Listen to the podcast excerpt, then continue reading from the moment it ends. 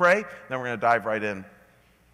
Father God, I thank you for uh, this congregation here that meets this morning. It's no uh, question at all, Lord, that these folks represent much more of the maturity of our church. Folks who have walked with you for a long time and love this church and love you, and uh, they're willing, Lord, to adapt with us. And I thank you for that. And I thank you, Lord, that they've done that. And God, as a result of that, I pray you'd bless us. Make us glad that we met here today with you and worshiped you and took Holy Communion and then also uh, dove a bit into your word. And so, God, help us to understand what you have said to us uh, in, in, your word. Help us to do justice to it and apply it to our lives. And I pray this in Jesus' holy and precious name. Amen.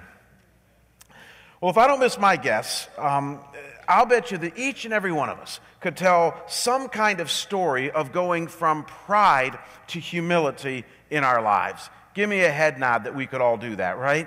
I mean, we've lived long enough, even most teenagers have lived long enough, where they have reached the dizzying heights of believing too much in one's own abilities and then experienced the crash of being brought back down to reality. I mean, if you and I were having a cup of coffee this morning and talking about that, you could tell me story after story of experiences, some big, some small, of going from pride to humility. And once we establish that, the questions that I want us to wrestle with today are simply this then Where's God in all of that? And what does He think about that when we're ping ponging back and forth between pride and humility? What's His take on pride and humility? And how is He involved in this when we are experiencing, again, the dizzying heights down to the crash of reality? As many of you know, we're in a study in the Old Testament book of Daniel here at Scottsdale Bible, and this morning we come to chapter 4. A very unusual story, but get this an unusual story that is also talking to us about some very common and usual struggles. But we had the story read for you just a few minutes ago, but let's quickly review some of the highlights. At the beginning of this book, we got a guy named Daniel, a young Jewish teenager who was brought to a very secular nation called Babylon with a bunch of other captured Jewish exiles in the year 605 BC. And Nebuchadnezzar, you might remember, is the king of Babylon, a very prideful and, as we're going to see, a powerful leader who had conquered much of the territory around him and was building a huge empire to himself. And for reasons that we've looked at over the last few weeks, Nebuchadnezzar had taken a real liking to Daniel and shown some interest in what he would call Daniel's God. Many of you have had experiences like that. You have friends and family members that don't really know the Lord, but they're interested in spiritual things. They have their own kind of form of spirituality, even though it's not grounded in much. And they say to you quite often that they're kind of enamored with your faith. They're interested in your faith, but they see it as your faith, your God. That's what's happening here with Daniel and King Nebuchadnezzar. He's interested in Daniel's God.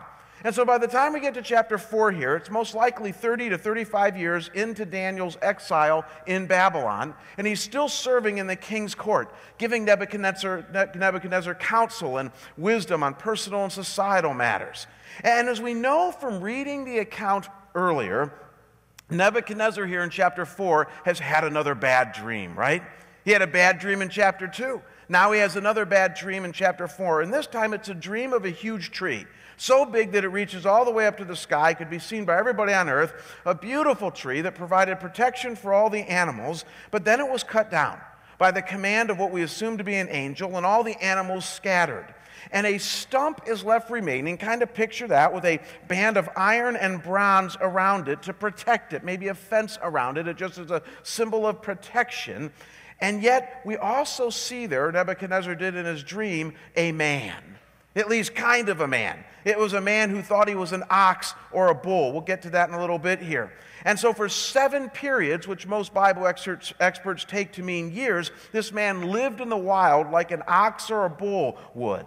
And the angel in the dream said to Nebuchadnezzar that all of this was done so that the man would know that God is God, that he is the most high, you're going to want to grab onto those words, who rules and has sovereignty even over what happens here on earth.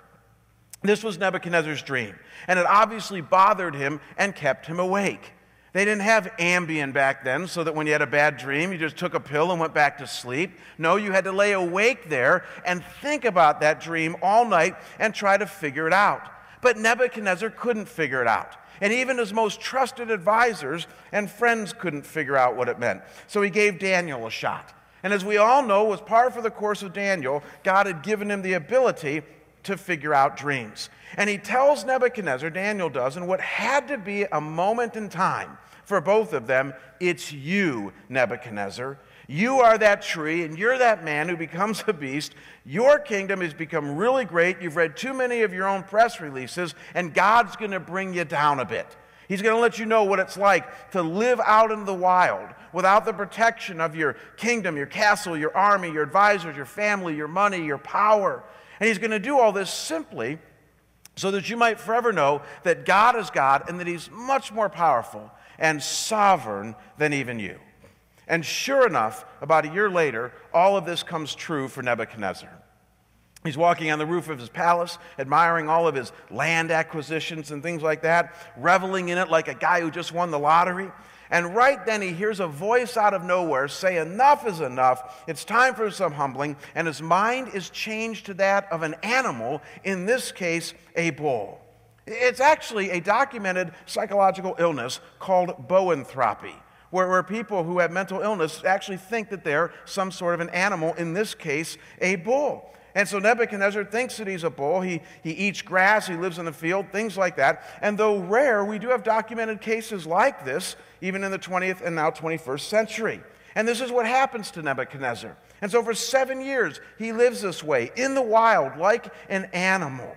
And though, as you can imagine, it was a very humbling thing for him, and at the end of seven years, he was restored. And at this point, he finally realizes who God is and how pride and humility function in God's economy. I got to tell you, folks, it's a wild story. Get it? Wild story. That went right by you, didn't it? See, you're going to use that one this week. I know you will. It, it's a very unusual story. And yet, don't miss this. As, as unusual as the story is, it's a story, however, that also deals with very usual types of things that we struggle with, namely pride and humility. So here's the main point of this story. Here's the primary thing you need to walk away with, and that is that God is in the habit of helping us recognize pride and experience humility in our lives. It's true.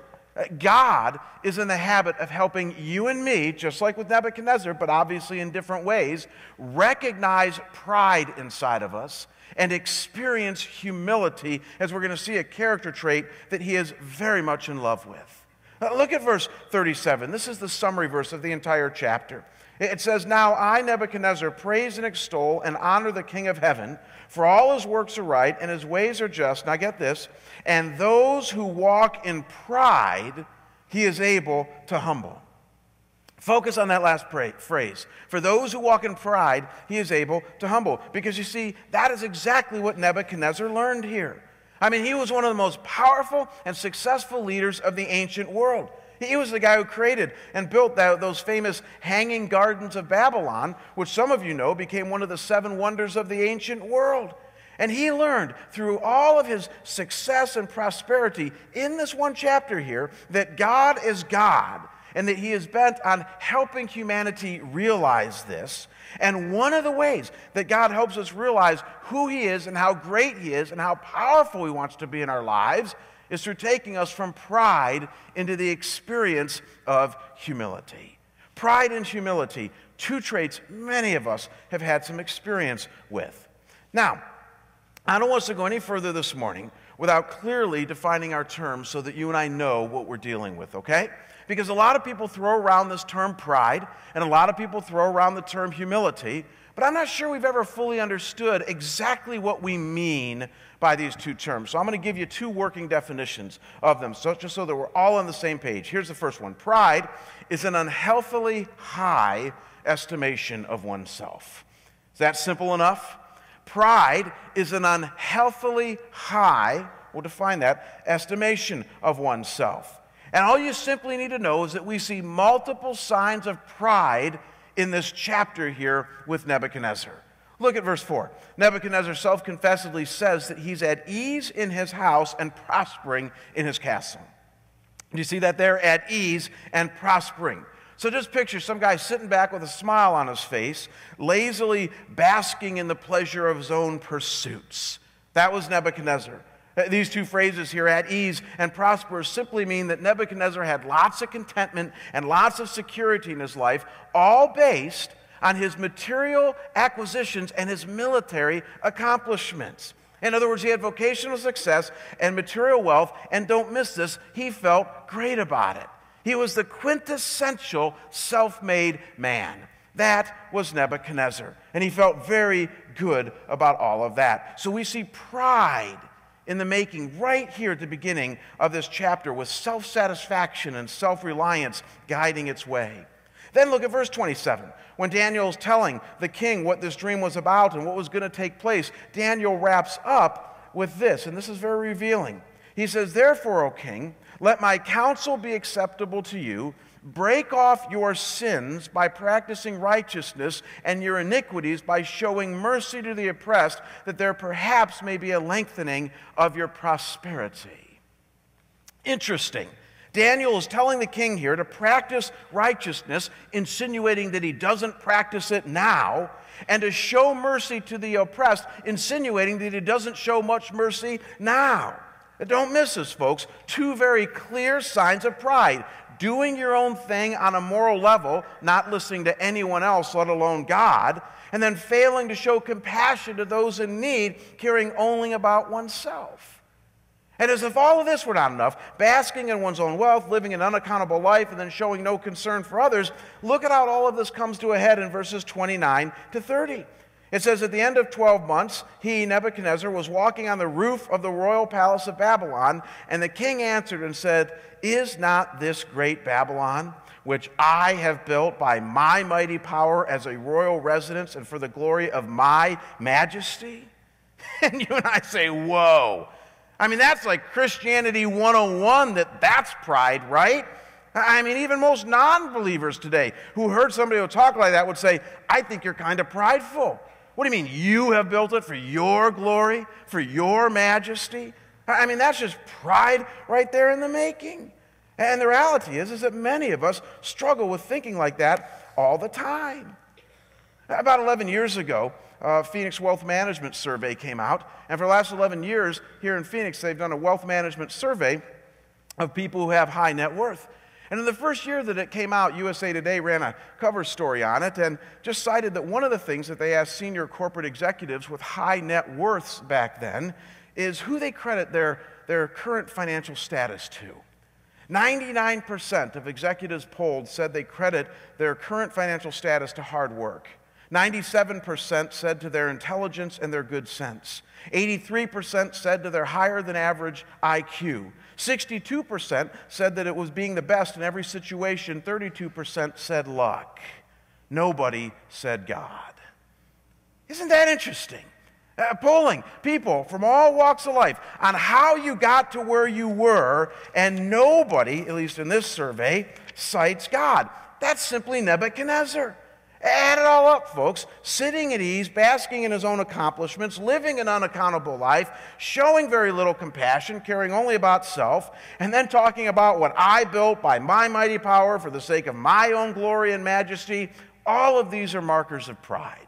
Pride is all throughout this chapter. Good old fashioned human pride that thinks very highly of oneself, but not too highly of God and others. That's pride.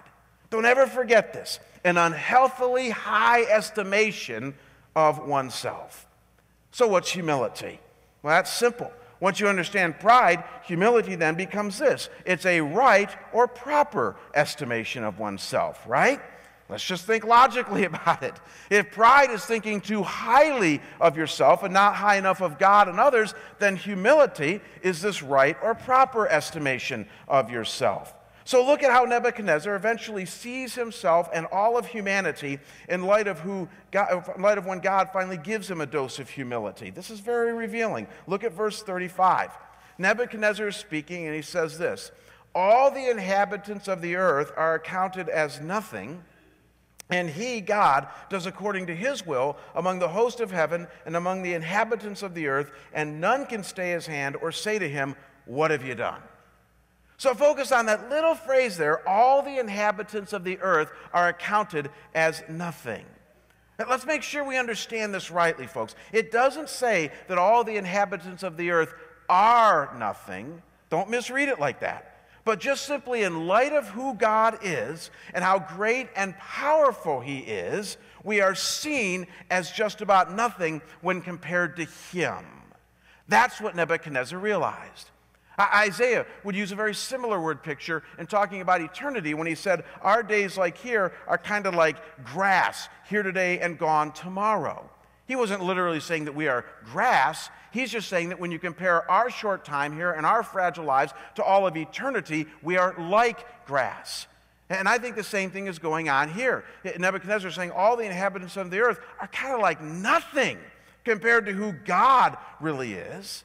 And that's what humility is, folks. It's having a right estimation of who you are in the grand scheme of things when you match yourself up against God and His goodness and His glory.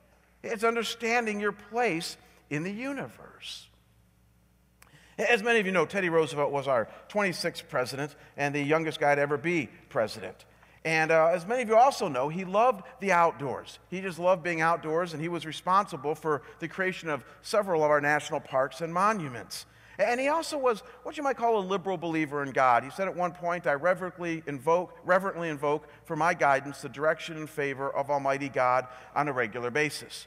And in light of this kind of faith, it's said on a regular basis that whenever Roosevelt would have dignitaries visiting the White House, at the end of a long day, he would take them out onto the White House lawn where it was pitch black. You didn't have city lights back then. And on a clear night, he'd have them sit out under the stars. And after a long, long moment of silence, sitting there just gazing up in the stars, he would say to his visiting friends this. He would say, Gentlemen, I believe we are small enough now. Let's go to bed and thus ended the day.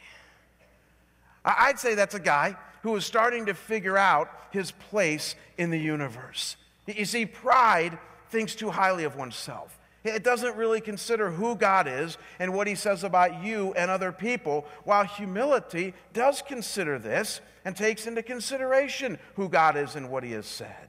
And, folks, once we get this, we're now ready to understand the pivot point of Daniel chapter 4, the point that God's trying to make to Nebuchadnezzar, and I believe by extension to you and me. And it's truly the point here that everything hinges on in this chapter, and quite frankly, in the Bible. Look up here on the screen, and it's this, and that is that without a biblically theocentric worldview, it's really hard to be humble. I know that's a mouthful, but we got to wrestle with this one today. We're just about at the mountaintop right now without a biblic, biblically theocentric worldview, it's really hard to be humble. And, folks, I literally mean a biblically theocentric worldview, not just a theocentric worldview, which simply means that you believe in God, because many people have that. 99% of Americans still probably believe in God. Nebuchadnezzar had that. But we're talking about a worldview that deeply believes in the God of the Bible a biblically theocentric worldview where the Bible for you affirms who God is and what He is about. And I would simply argue that outside of this kind of worldview, I think it's really hard to be nudged in the direction of humility. I think it's possible, but I think it's really hard because core to the Christian worldview and the Judeo Christian worldview is the fact that God calls us to a life of humility. I want to show you what I mean. This is interesting when you look closely at Daniel 4, how this interplay here works. As, uh, as the account starts out, Nebuchadnezzar praises the God of the Bible very early on, and he says some pretty good things about him, just like many of your non Christian friends might do. Look at verses 2 and 3. I don't have it up here on the screen, but he, but he basically says that God does signs and wonders, that his kingdom is everlasting, and that his dominion endures throughout many generations. So, some pretty good things that he says about God. In fact, you'd be tempted to put Nebuchadnezzar right along Abraham, Moses, and Elijah in his exposition of God here. He sounds like many people today, who, though they might not go to church, they don't really care for institutional religion, they got their own spiritual ideas, but they would affirm some key and right things about God, in which you might think that they get it. But not so quick. For as the pressure of life heats up for Nebuchadnezzar with this terrible dream he has, Look at how he describes God in his initial interactions with Daniel in verses 8 and 9. We'll give you the scripture up here on the screen. It says, At last Daniel came in before me, he who was named Belteshazzar, after the name of, here we go, my God, in whom is the spirit of the holy gods. And I told him the dream, saying, O Belteshazzar, chief of the musicians, because I know that the spirit of the holy gods is in you, and that no mystery is too difficult for you, tell me the visions of my dream that I saw and their interpretation. Now, folks, if you don't notice anything else in these two verses, simply notice all the bad theology laced throughout it, right? Did you catch that? I mean, he calls Daniel by not his real name. He calls him Belteshazzar, which is the name that Nebuchadnezzar and his crew had given him when he came to Babylon. Belteshazzar, as we learned in the first week, means may Bel protect. Bel was one of the leading fictitious gods of Babylon back then. So he calls them this pagan name after these fictitious gods. And then he even says, and this is after my God, after the name of my God. And then he boldly goes on to say, because Daniel, I got to tell you, the spirit of the holy gods is in you, and that allows you to interpret these dreams. What do you think Daniel thought of when he thought the spirit of the holy gods is in you? He's probably thinking, dude, you got it all wrong. I mean, I've been with you 30, 35 years trying to hammer into your head who God is, and you still don't get it yet. You got it partly right, but then all of a sudden you're saying the spirit of the holy God. You see, this is what theologians would call polytheism. Simply the fact that one believes that the universe is made up of a bunch of little gods that kind of compete with each other, and some of them stronger than others, some of them nicer than others, some of them real arrogant and prideful, some of them not so. After the Babylonians would come the Greeks, and many of you know about the Greek gods like Zeus and Apollos and things like that. And so please know that when eh, Nebuchadnezzar here talks about these various gods, Daniel in his mind is going, What a terribly wrong view of truth, Nebuchadnezzar. I mean, way back in the law, Judaism 101 was this Hear, O Israel, the Lord our God, the Lord is one. Not two, not three, not one among many, but one and only. That's God. And please see, folks, Nebuchadnezzar didn't recognize this.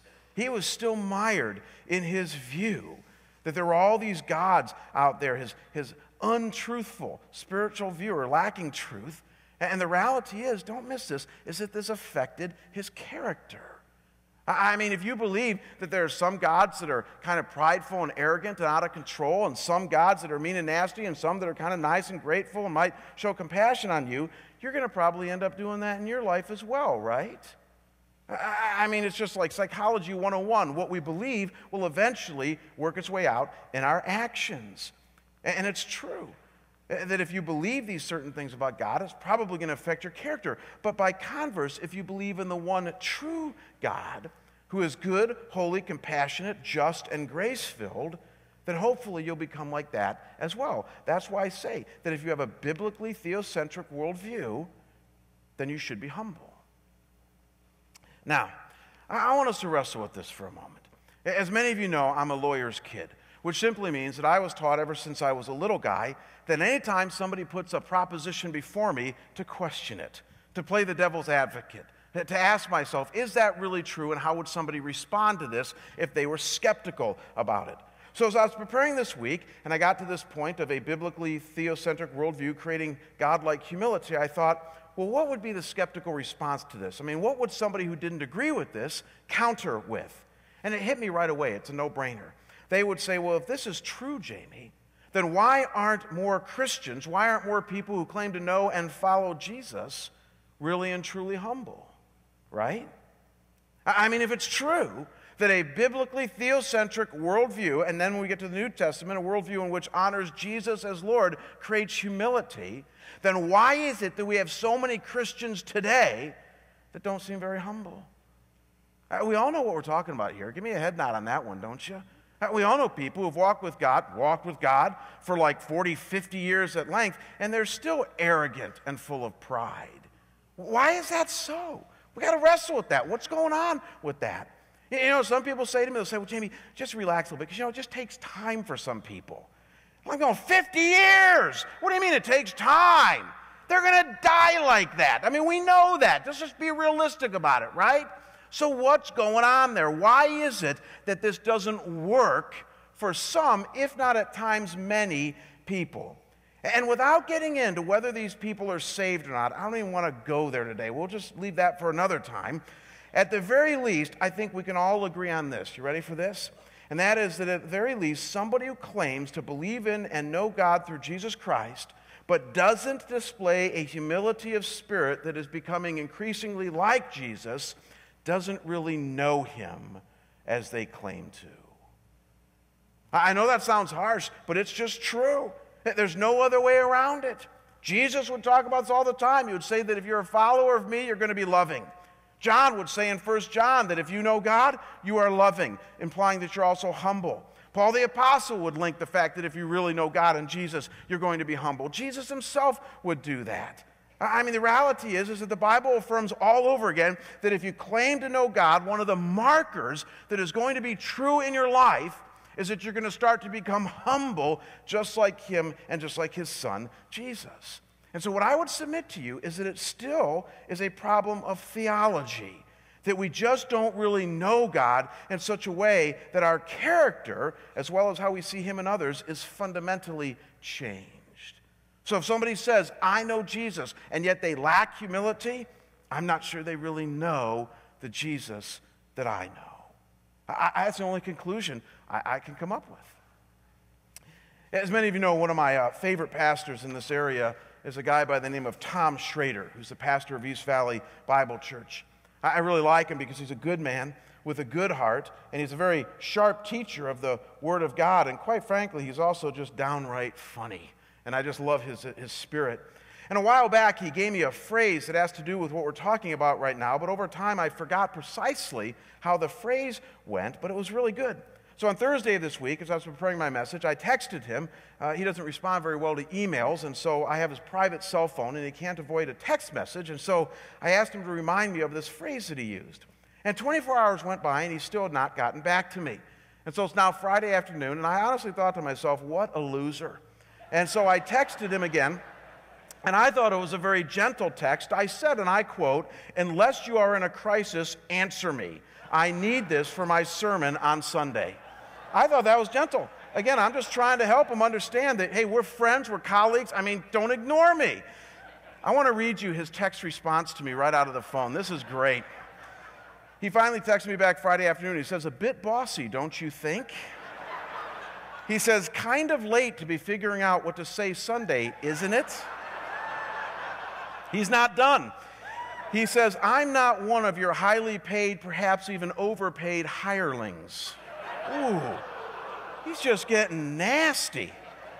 So finally, he, he, he, he gets self control and he answers my question. He says, he says, here it is Our theology neither ascends high enough nor descends low enough, meaning that our view of God is not high enough and our view of man is not no, low enough. That's our problem, Jamie. And then he says, when you reference me, the correct spelling of my last name is S H R A D E R. I love that guy. And I love his take on the core problem. Uh, the question we have before us is why do people who claim to know and believe in God and Jesus, why are they not very humble? Here's what Shrader would say that our theology ascends neither high enough nor it, does it descend low enough. Do you understand what he means by this? He's saying that our view of God isn't high enough. We don't really see him for who he is. That was Nebuchadnezzar's problem. But he would also say that our view of man is not low, low enough. We don't see ourselves for who we are.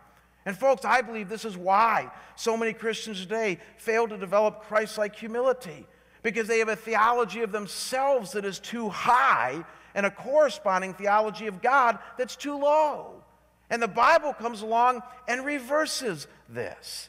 And this is exactly the journey that God took Nebuchadnezzar through. Through his experiences, he learned that he wasn't the center of the universe, that he was not the self made man that he thought he was, that there were other factors in play, not the least of which was God Almighty and his absolute power and control, his sovereignty that's woven into every aspect of our lives.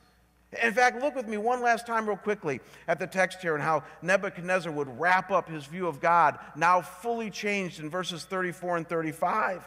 These are some of the very last words you're going to find of Nebuchadnezzar and all of Daniel. He says, At the end of the days, I, Ben Nebuchadnezzar, lifted up my eyes to heaven, and my reason returned to me. And I blessed the Most High and praised and honored him who lives forever, for his dominion is an everlasting dominion, and his kingdom endures from generation to generation.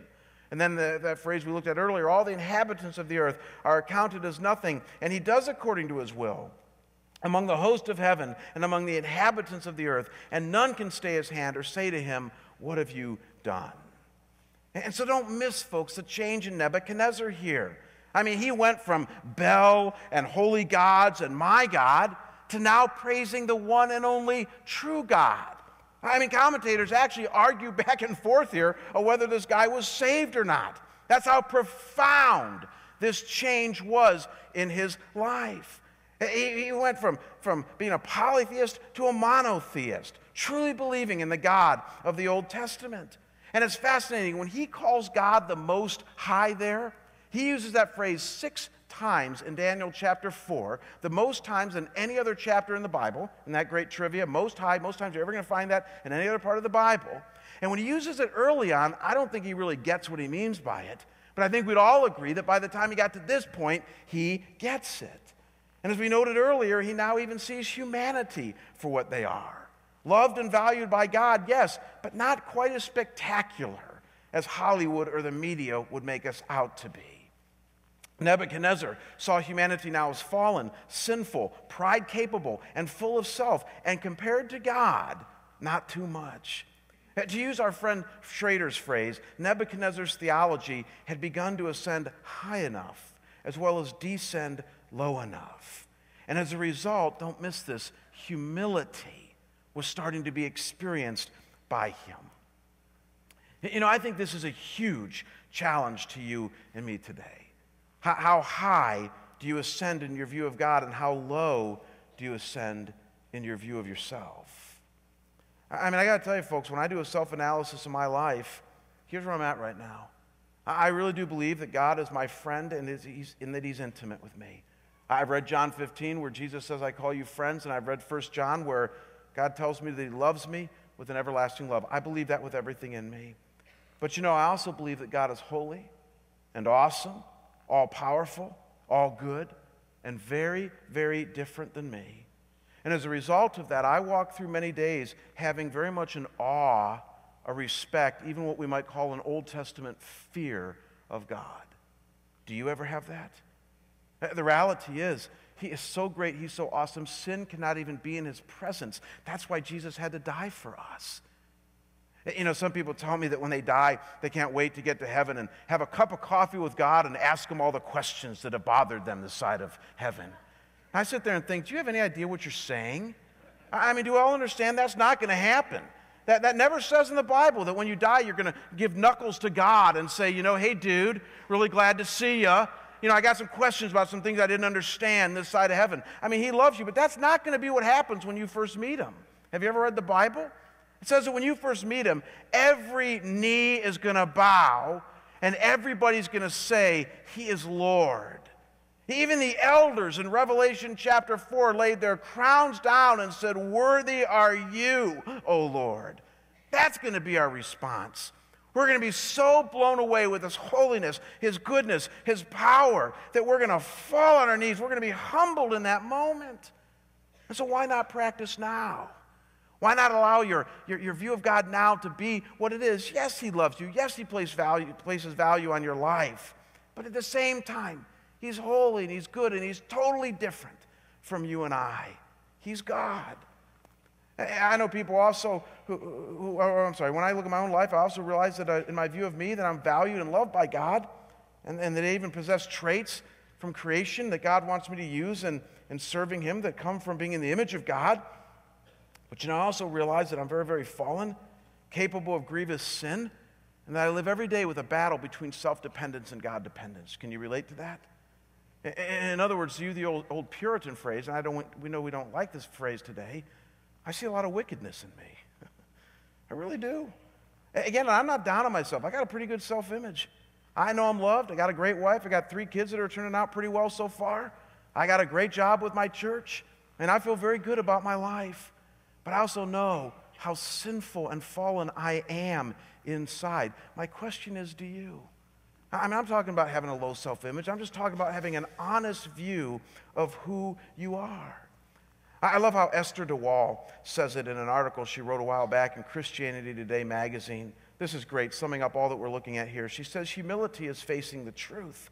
It is useful to remind myself that the word itself comes from humus, meaning earth, and in the end simply means that I allow myself to be earthed in the truth that lets God be God and myself be his creature. She says, if I hold on to this, it helps prevent me from putting myself at the center and instead allows me to put God and other people at the center.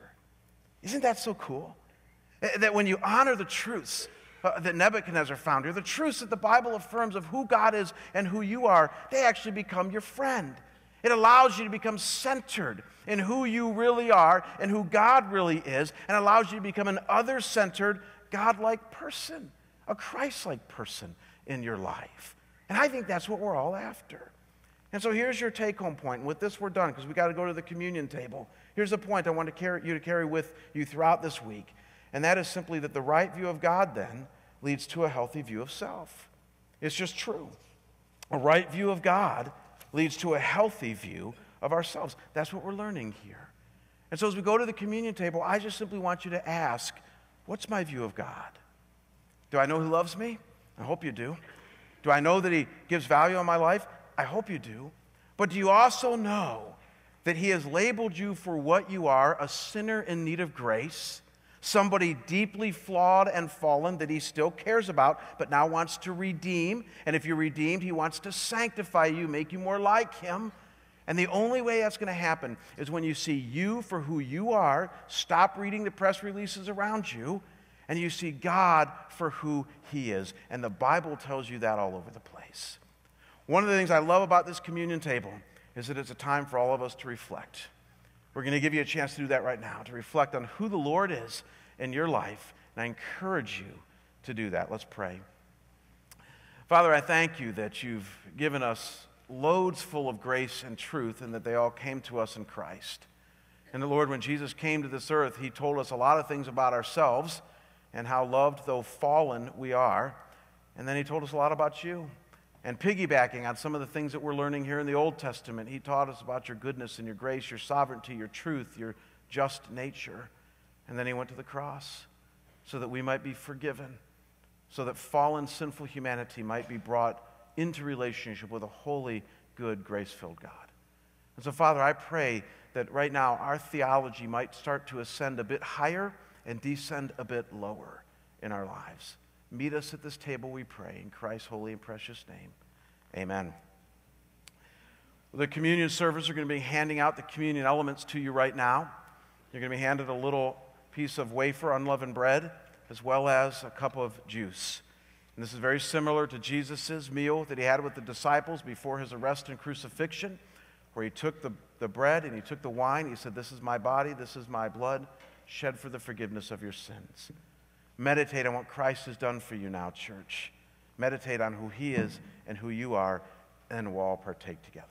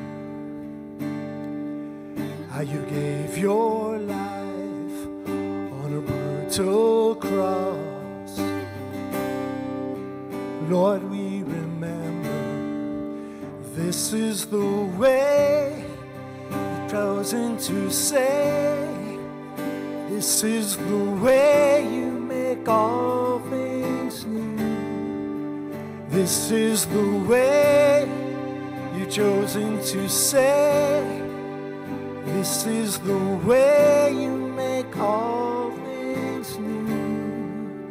Broken and beautiful. extravagant love, prodigal grace, broken and beautiful. God's perfect justice, mercy's embraced as we break this bread and we drink this cup. Lord, we remember it was for my sin that your flesh was torn. Lord, we remember this is the way you've chosen to stay. Is the way you make all things new. This is the way you've chosen to say. This is the way you make all things new. Broken and beautiful. broken and beautiful. Extravagant love. Prodigal grace. Broken and beautiful. God's perfect justice, mercies embrace, broken and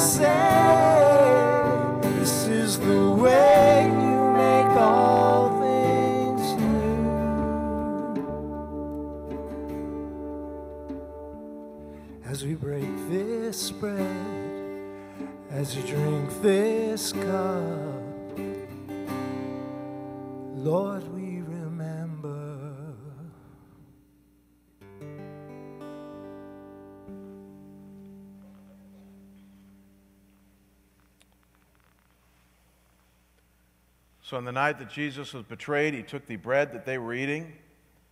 He said, This bread is my body, given and broken for you. Eat in remembrance of me.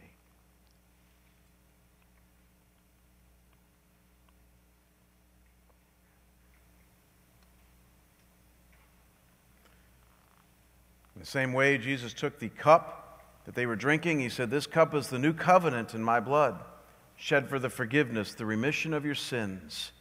And whenever you drink, remember me. Our Heavenly Father, indeed, in this moment, we remember your Son Christ.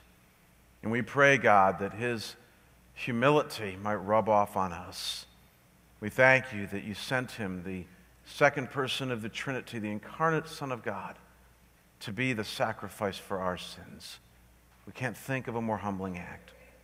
And so, Father, as we go now in the name of your Son Christ and in the power of your Holy Spirit who inhabits us, God, I pray that we might learn from the lesson of Nebuchadnezzar and that, God, we might make a choice to go from pride to humility in our lives. We thank you for working in our lives. Thank you for this time of worship. Thank you for the goodness, the grace, and the truth that you've given us. And we pray these things only and always in Christ's name. Amen. God bless you. Have a great day.